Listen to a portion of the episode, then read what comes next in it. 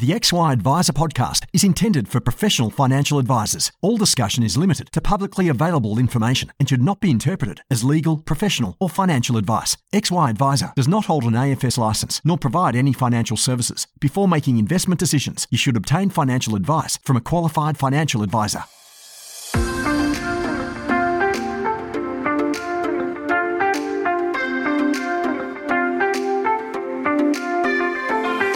Financial advisors help Australians live better lives, and we're great at it.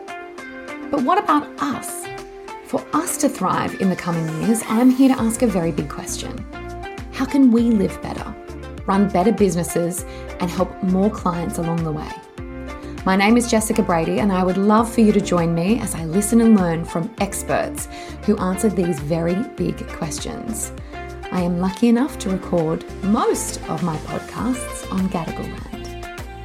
This episode is brought to you by Australian Retirement Trust, a fund that's more super for you and your clients. With more than 2 million members and over $200 billion under management, they have more access to super smart investments at home and abroad. They're committed to working with over 4,000 advisors and delivering a world of investment opportunities to help your clients live the retirement they want. Visit AustralianRetirementTrust.com.au forward slash advisor. Includes super savings and QSuper FUM and members at June 2022.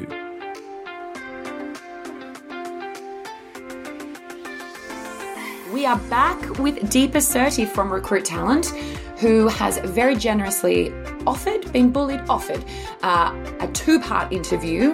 Today's all things candidates. So if you're looking for a new role, Deepa is an expert recruiter. She's been in the industry for nearly 30 years, working a lot in professional services, but specifically in financial services. So, we're going to talk what does the marketplace look like? How can you make sure that you're interviewing any potential employer?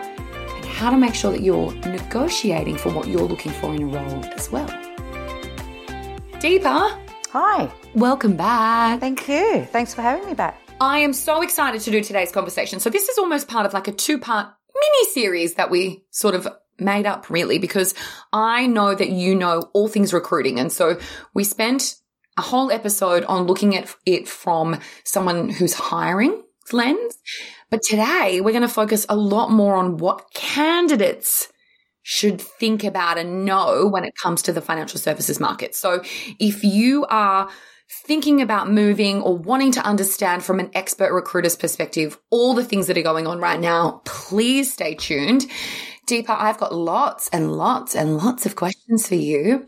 Perhaps before we delve in to some of the more nitty gritty questions that I have, I want to actually talk about the landscape at the moment and the market at the moment um, within financial services. And I actually want to get a bit detailed. So I, I'd love to maybe just almost go chunk by chunk in terms of different roles. So tell me what you're seeing quite specifically for financial services from, say, like an administrative or operational role perspective. I think, um, look, it's it's definitely a candidate market, particularly in financial services and financial planning.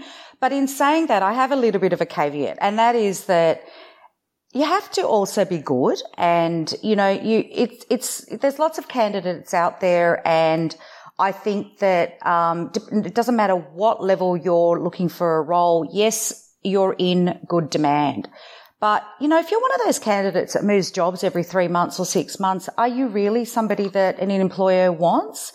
Um, you know, you, you have to think about, well, how sellable am I? And, and really look at your skill sets and how you portray yourself on a CV and, at, and even at, at interview.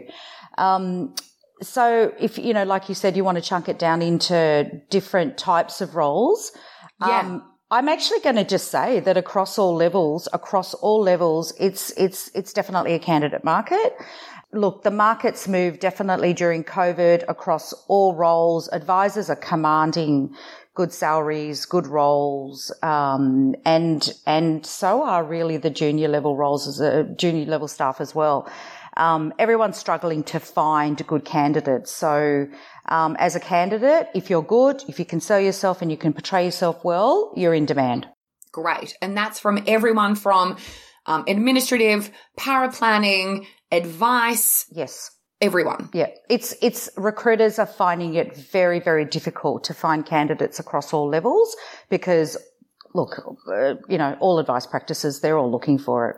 Isn't that so comforting for the people who are listening who maybe don't feel like they're in the right home yeah. right now to know that they are in you know the right market to yeah, really be absolutely. able to find something better for them yeah absolutely and, and i'm also finding that you know advisors are having to kind of look outside the box as well because you're not mm. going to get the 10 out of 10 person um, you know, look, if you do, man, jump for it and go for it because they they are quite rare.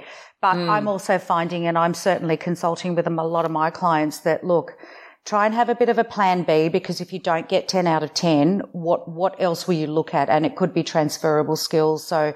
let's just see, say it's a, um, you know, you're looking for a CSO. Well, would you look at somebody that's coming out of a advisor services call center or would you mm-hmm. look at somebody from a completely different industry yeah. They've done their financial planning qualifications and they're so passionate that they want to get into the industry. So look for that as well. I'm a really, really big believer that if you're passionate, it, you, you can learn and, and, and, and you will develop those skills. Agree. I'm just thinking about this. So the mortgage broking business that we work a lot with, they have built a, an, an amazing business, but the people that they get to do all of their sort of client facing, customer service facing roles, they've actually all taken them from coffee shops, like oh, hospitality really? places. Yeah. And it just seems so logical because, you know, you can't, there are some things that you can teach and there are some things that I don't think you can teach. Yeah, absolutely. And and I think that that's really clever actually because at the end of the day it's you know, it doesn't matter what you do, you're selling, you're selling something.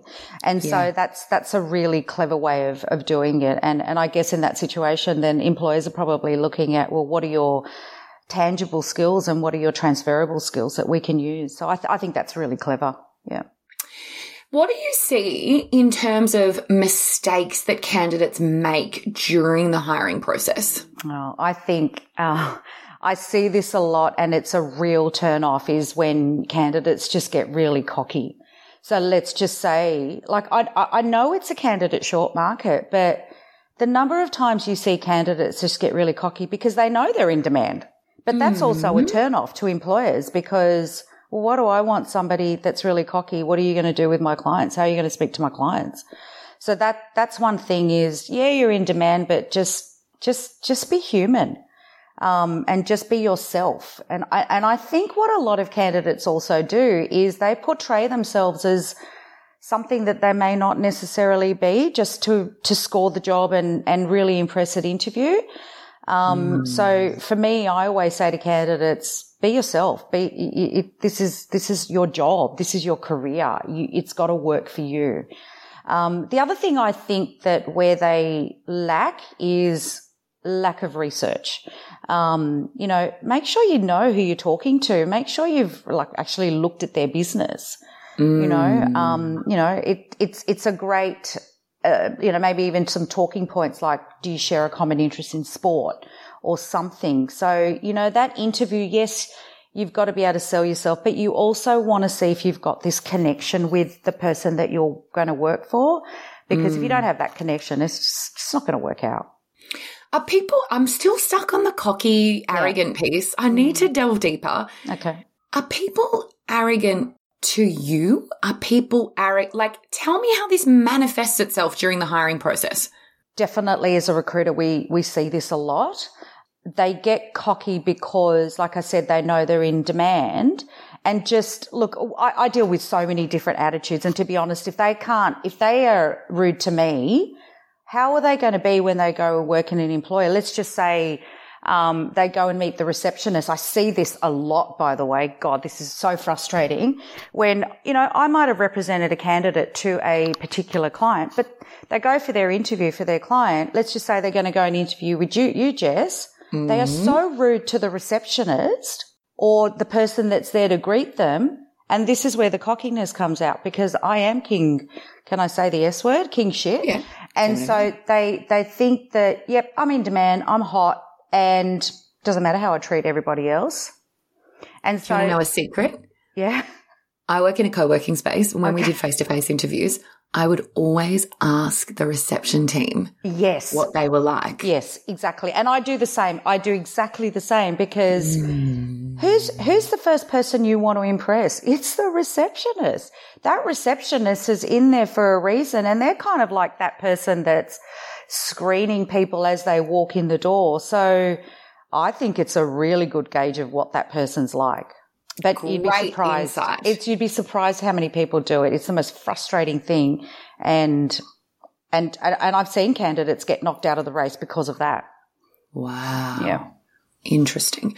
Um, Deepa, in your opinion, when do you talk money?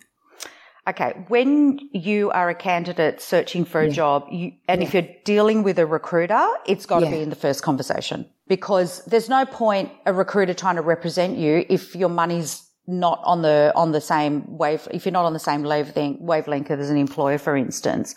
Um, so you have to have that conversation with your recruiter, typically in the first interview. Um, because you've got to remember your recruiter is there to put your best foot forward and they've got to be able to say, you know, put, put your salary expectations up front on the table because otherwise it's just a waste of everyone's time if you're off market. I guess if you're dealing with an employer directly and, you know, let's just say you were uh, uh, trying to source yourself slightly differently. Okay. Um, but again, if you're looking at five, if you're that hot candidate and you're looking at five different jobs, you kind of want to know early on in the piece what the role's paying. I wouldn't be going on the phone call saying, what's this job? What's it paying? Because at the end of the day, you want to be able to sell yourself, portray yourself in the best light and essentially be that person where they want, they want to invite you back. And if they want to invite you back, then that's probably a good idea to have that conversation at the, around the first interview stage.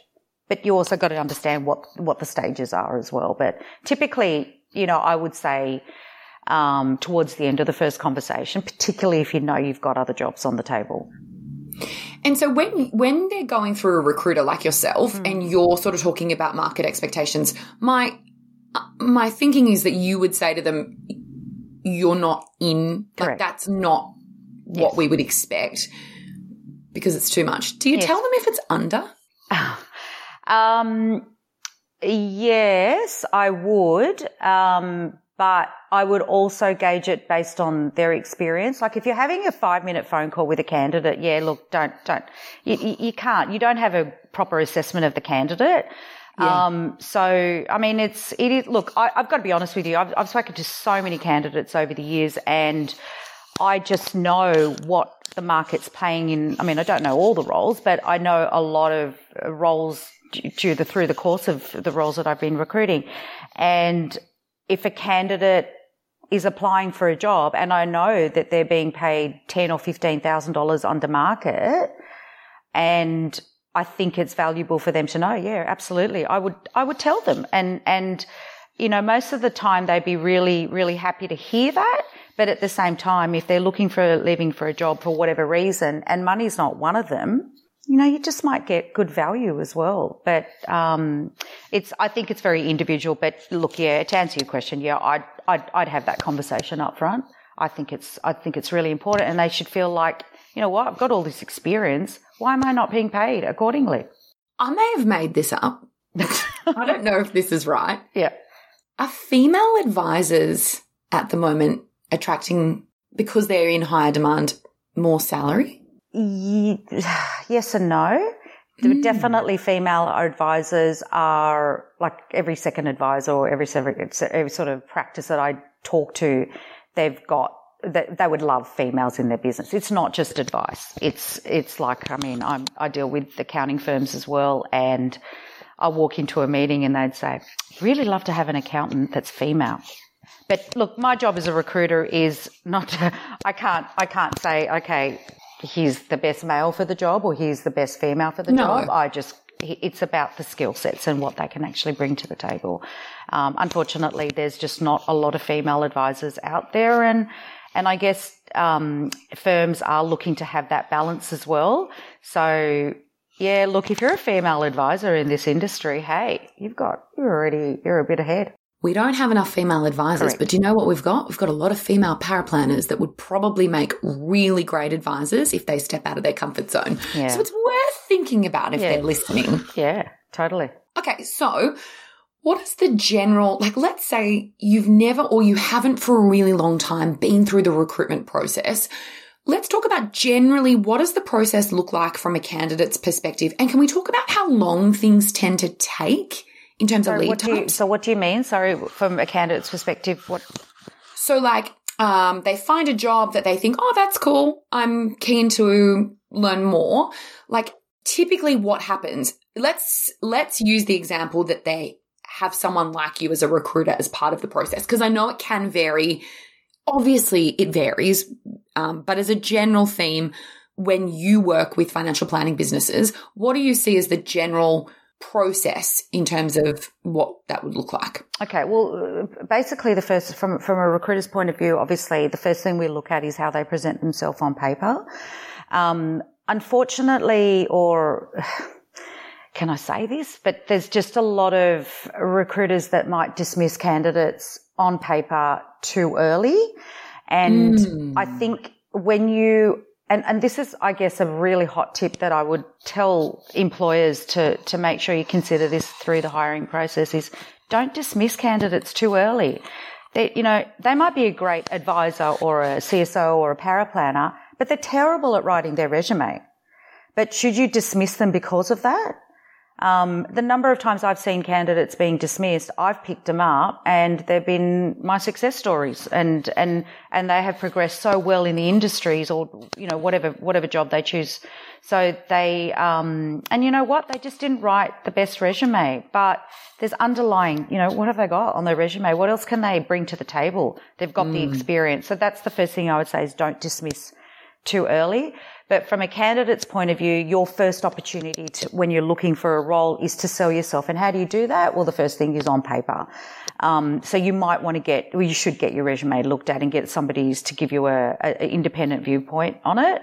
But uh, also when you're applying, just, just be really, I guess, factual in, in what you put on your resume as well and use lots of descriptive language as well.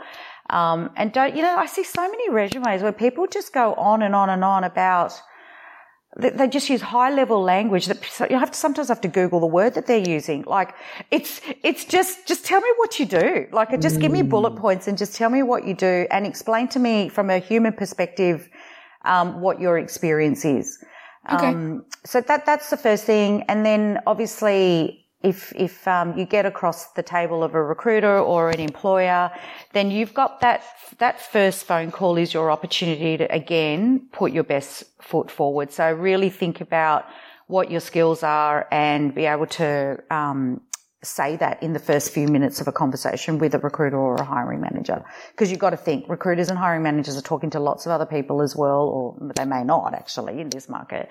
So it's just, you just want to be able to hear what a candidate can tell you in the first few minutes. And if you like what you hear, just invite them in straight away for a, for a discussion. Don't, I wouldn't, I wouldn't wait and say, Hey, let me get back to you, particularly in the financial planning market. Contact them straight away.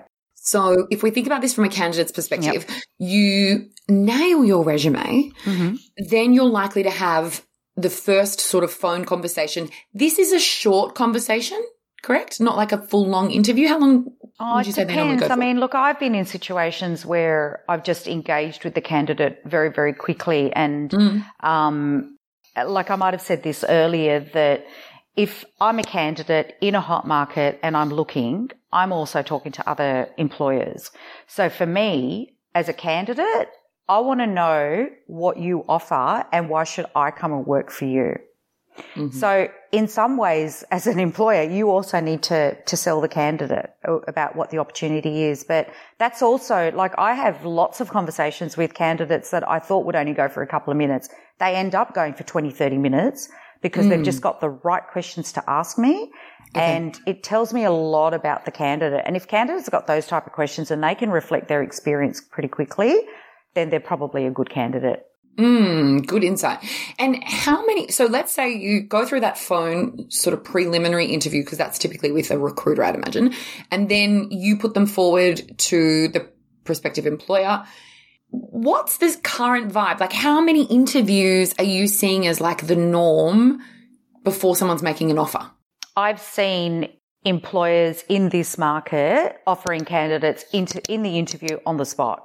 They just know they've got the right candidate. The candidate knows it's right for them. They've done their homework beforehand. They've walked into an interview and gone, this is the company I want to work for. And the vibe is there. I've seen employers offer candidates on the spot, subject to references and, and all that kind of thing. Um, other times I've seen people really get at having to come back multiple times for an interview. But the longer you have the process, the greater the chance that they're going through other processes that are a lot shorter. So you are competing. So, um, candidates, look, typically, if you have had to, look, typically there's about two interviews because you also, from a candidate perspective, you also want to meet other people in the business as well, um, not mm. just just maybe say the hiring manager that's in, in, in that interview. You'd want to also see who else you you're working for and what what the culture of the team is like, and you know, just have a tour of the office, that kind of thing. It's sort of an interesting point that you make around the candidates piece because in the quest to find a good role, do you think people and and obviously like to get a new job and to make it as fast as possible. Are people are people taking jobs too quickly because Depends. another business that could have been a better fit is taking a bit longer to do their due process?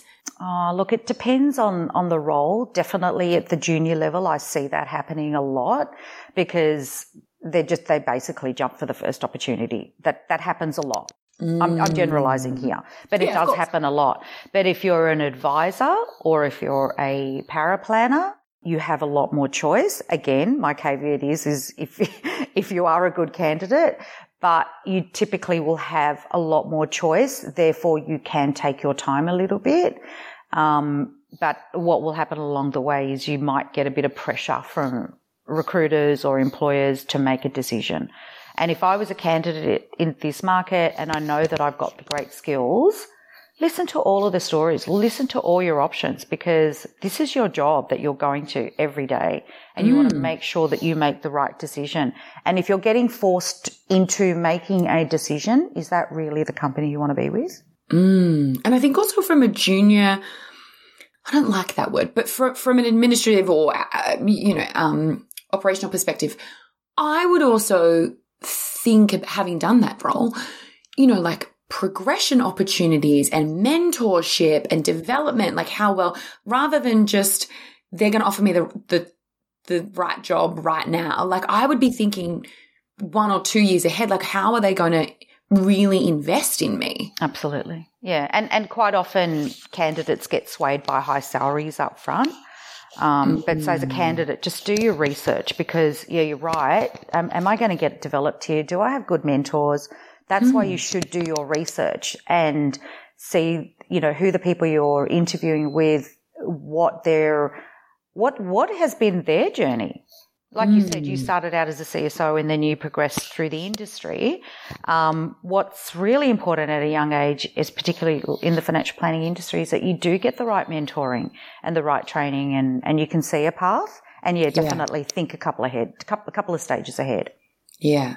I started as what I would refer to as a switch bitch. Um, a technical term, which is, do you remember in the old days when you would call the bank and then you would have to be switched to oh, a yes. division? Yes. That was me. You All might have right. spoken to me. Um, and it's interesting because I didn't do sort of the traditional ranks through a financial planning business, but I absolutely did that through a bank. Like I was in CSO world for years and years yeah. and years. And I think it's easy to see an advisor or someone that's maybe senior in a business and forget that they have been there too and Absolutely. they've done their yeah. yeah. and years of um, learning and you know um, all of that on the job training that then prepares them for that because I think without that you probably aren't going to be as good as you could be. And I think a lot of like having watched Absolutely. a lot of the younger people, yeah, there's this quest to get to the top immediately. Yes.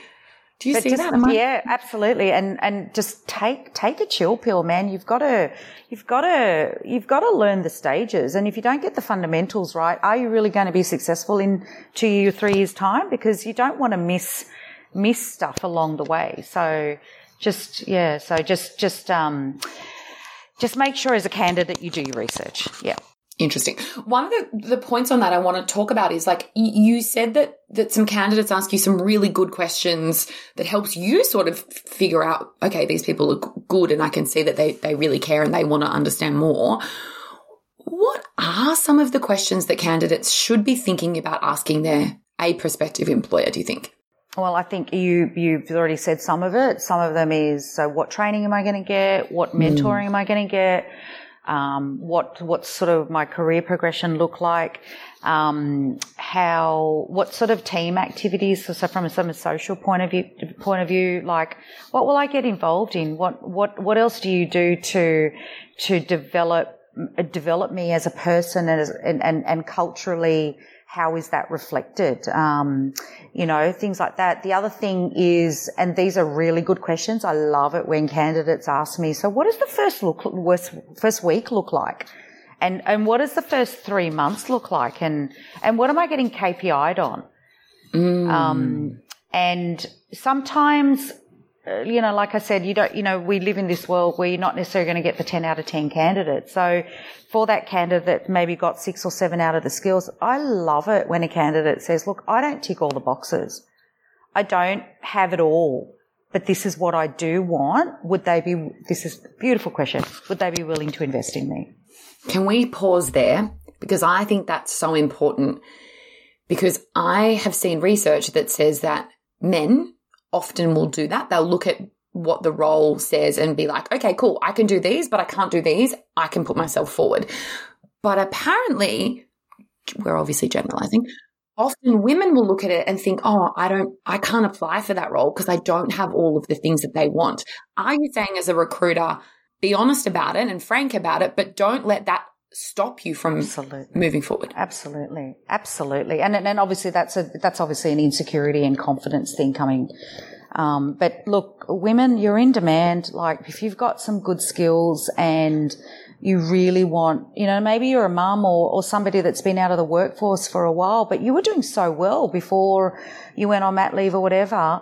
Mm. And you've got these great fundamental skills. Bring them to the table and sell that leave your imposter syndrome at home. Yeah.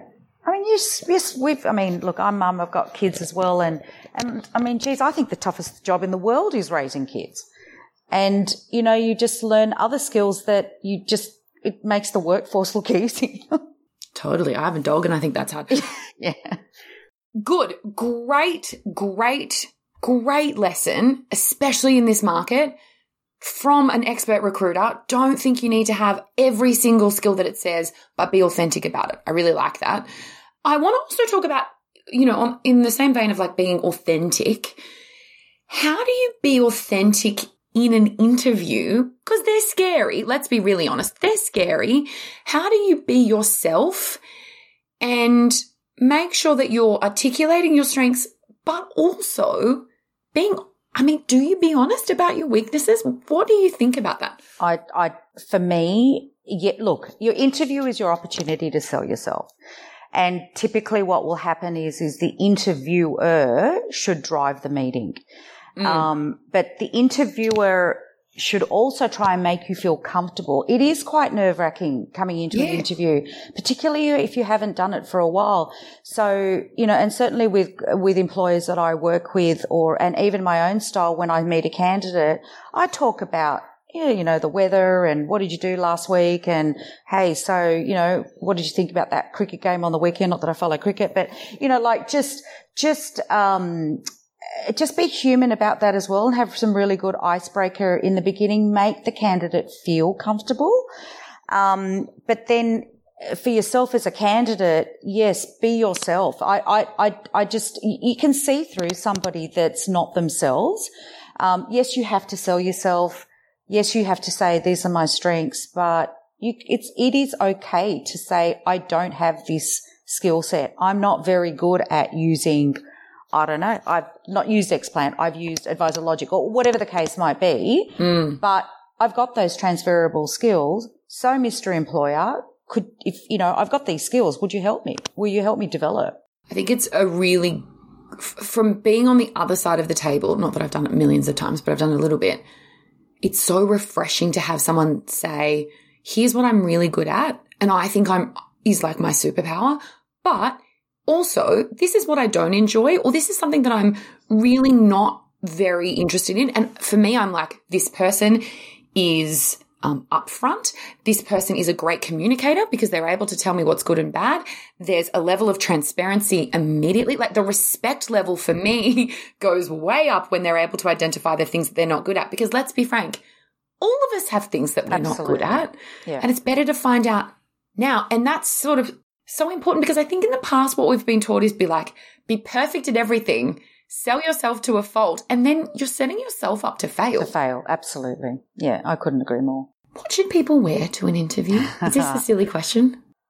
I think it's a great question. And you'd be surprised how many people turn up to interviews and are just so sloppy. And look, what? My advice, yeah, oh, absolutely. I, I, I, let's not go there. I just, I did a recent hire and, or I, I helped a client, one of my clients recently, and I was shocked how this senior manager walked into this interview and mm. it put me off straight away. And you got to remember the recruiter is the, if, if, you know, Jess, you're a hiring manager and you've outsourced the recruitment function to a recruiter.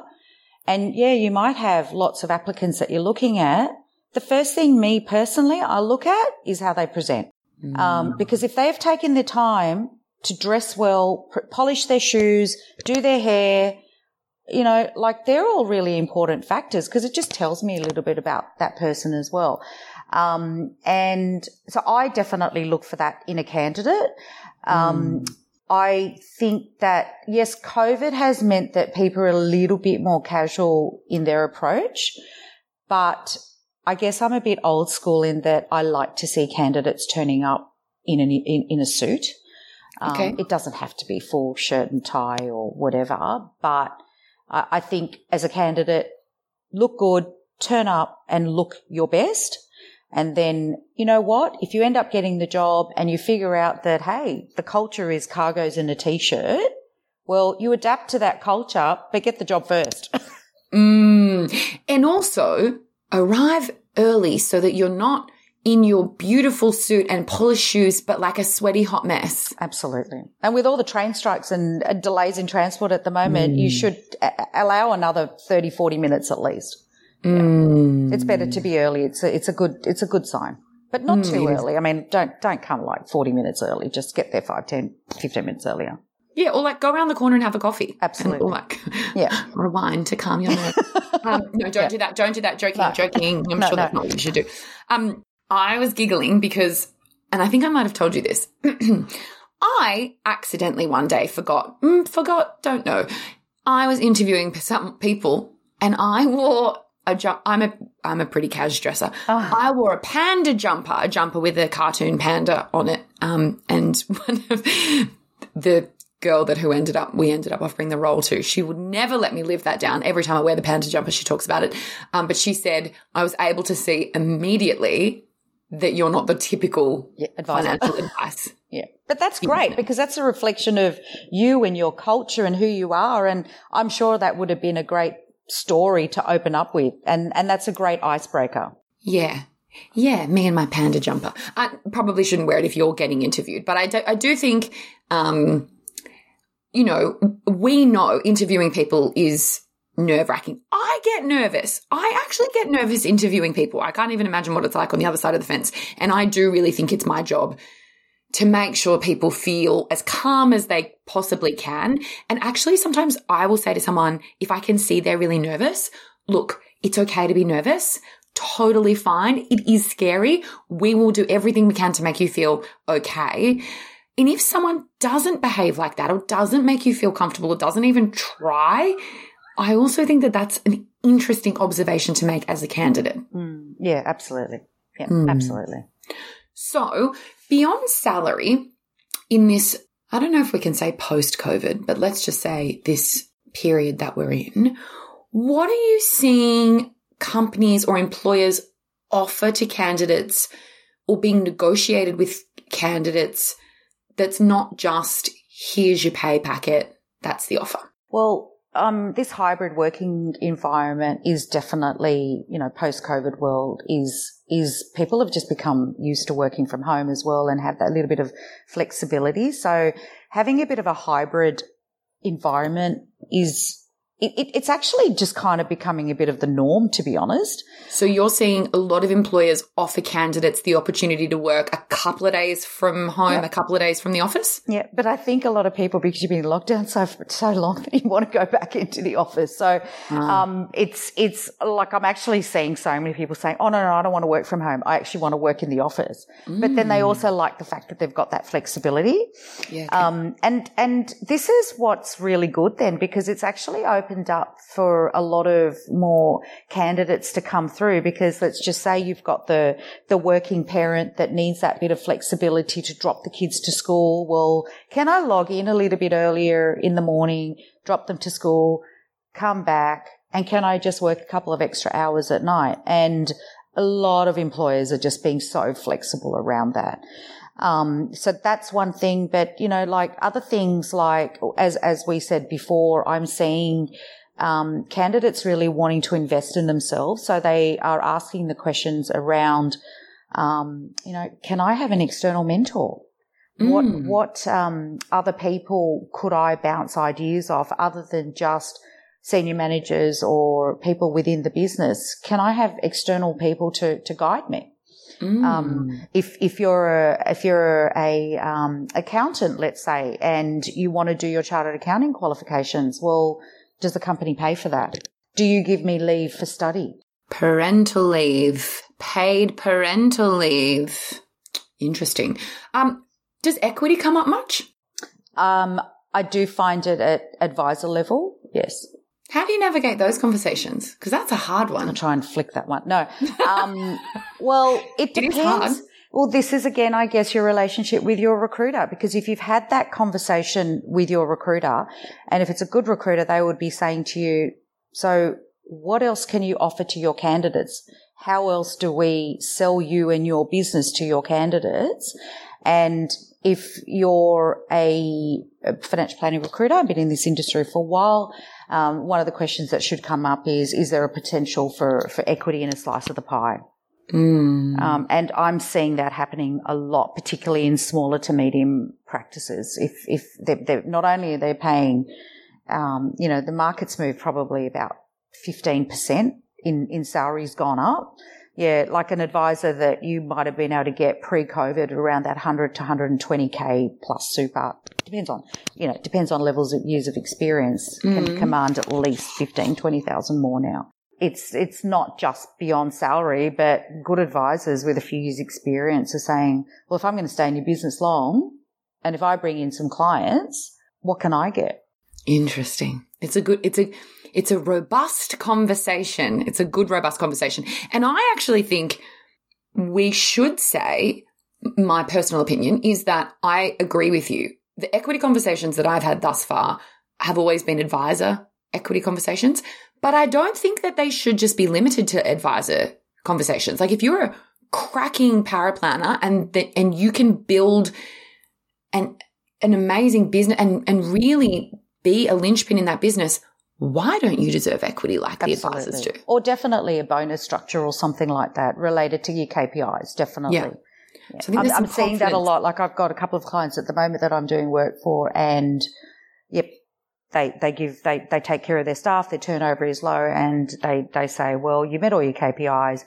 Here are all the, the, the you know, the things that we've seen in you and, and what we've seen, uh, you know, how you've helped us be successful. And here's a bit of a bonus for you. Mm, I'd imagine these are non-revenue generating stuff, but the, yeah, but yeah, the key right. is obviously once you've got your person, you've got to be able to retain them too. Mm. Um, so what can you do to retain them is, is very, is very, very important. And that's really important for candidates when they're obviously making their choices as well. Yeah.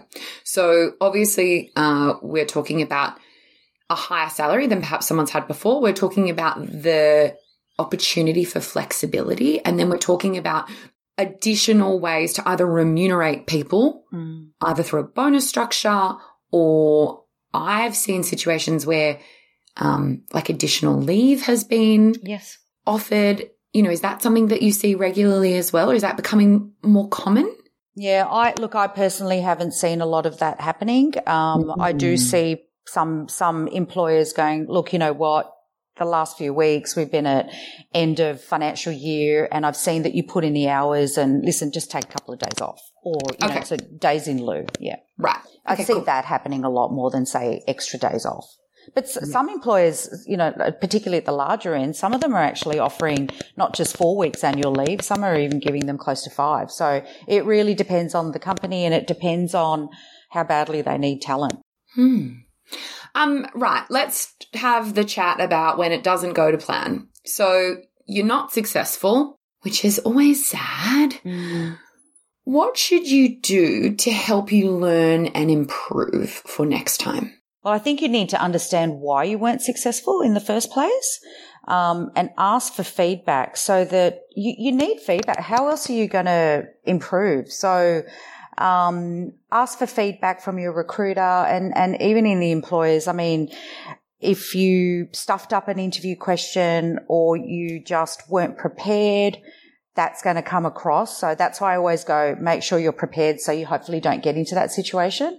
But I guess the key learnings are, I, I, I would always say, well, what, how can I improve? And Do get the feedback. feedback? Oh yeah, definitely. Mm. And and I would hope. I mean, I I often give feedback directly to candidates, but I would hope that candidates are getting that feedback. Yeah. Okay, cool.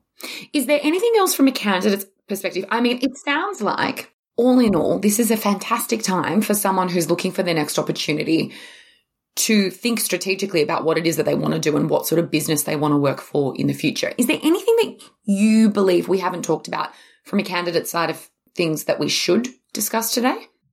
I think we've covered. I mean, I think the key points are obviously um, do your homework, be prepared. I, I think the other thing is a lot of people are doing a lot of um, behavioural interview questions and situational type questions. So maybe just prepare yourself with those type of questions before you go and have have your interview. Um, and typically, particularly if you're going to a large organisation, Here's a hot tip. They're going to ask you questions depending on the person's specification. So you've got a job description.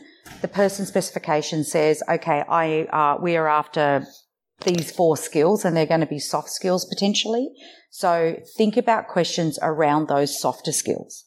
For instance, dealing with conflict or, you know, tell me about a time where you, you know, you've, you've had an argument with a coworker co-worker or or a disagreement you know talk, talk about those type of things so think about situations that you've been in and have really clear examples of situations that you've been in and how you would address certain situations Mm. if if it were to come to you you know Great, great, great point. Um, I love chatting to you. You know, I can chat to you for all day long. Yes. Uh, before we round out today's conversation, can I ask you a couple of rapid fire questions? Thank you sure, for today. sure Firstly, actually, if people want to learn more about you, how can people learn more about you and the work you do? uh, just go to my website um, www.recruittalent.com Which is one T. correct Mm, Yes. Because I make that mistake. Yeah, but that, that kind of tells me a little bit about that. I'm sorry, not tells me, it tells people about like sort of my history, my background and, um, just a bit more about my, my, my approach to recruitment in the industry as well. Fantastic. Thank you. Uh, okay. Some rapid fire questions to round out today's two part series. What's one thing you do, Deepa, to look after your mental health? Oh, um, I think I, I go for a daily walk every morning. I Mhm. get up. I just, I've got, I've got kids. I've got family. I've, I've, I run a busy household and work and everything. So for me, my mental health is to go for my walk.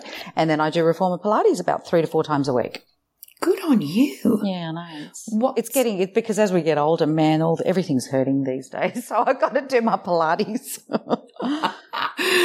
oh dear. P- Pilates is hard. If you It's are listening hard. to this and you're like, oh, that's cute, you've never done reformer Oh. Pilates. I promise you, it is so much harder. I nearly, I nearly Yes. fell off the machine the first time I did it. well, I have fallen off it. it is it is really hard, but I'm now addicted. I love it. Amazing. Um, Deepa, what's a piece of advice that you would give to younger Deepa? Say yes. Hmm. If an opportunity comes to you, it feels right, and you've got somebody coming up to you and say, "Hey, I think you'd be really good at this. Have you tried this? Give it a go." Love that. Uh, do you have something on your bucket list that you haven't done yet? Well, hopefully, I'm ticking it off at the end of this year, and that is um, swimming with the dolphins in Mauritius with my daughter. Oh, so cool. I know, I know. I've just got to, I might have to have that alcoholic drink beforehand in case I get too close to the dolphins, though, but then again, I might drown. Yeah, anyway. don't, don't have to. Yeah, maybe not a good idea. um, do you have a book that you would recommend a good read for my fake book club? I think I've got two actually. One is if you haven't read The Secret by Rhonda Byrne, I would definitely, I love, I just love that book. I love reading it and because I put it into practice, that's the mm-hmm. first thing. Mm-hmm. And recently I've read this book called, um, Unlike a Boss by Alexandra Andrews. And it's actually about leadership. Oh, here you go. Write it down. Pract- practical yep. leadership, um, that I think every person running a business and managing staff should read. I absolutely love it. It's just, it's such a practical, go to common sense approach to leadership. Amazing. Deepa, thank you so, so much for giving us both a hirer's perspective and a candidate's perspective on financial services recruiting. There is no one that I would rather chat to about all this stuff than you. So an enormous thank you on behalf of the XY community for your time and your input on our little mini series. No problem. Thank nice you. chatting.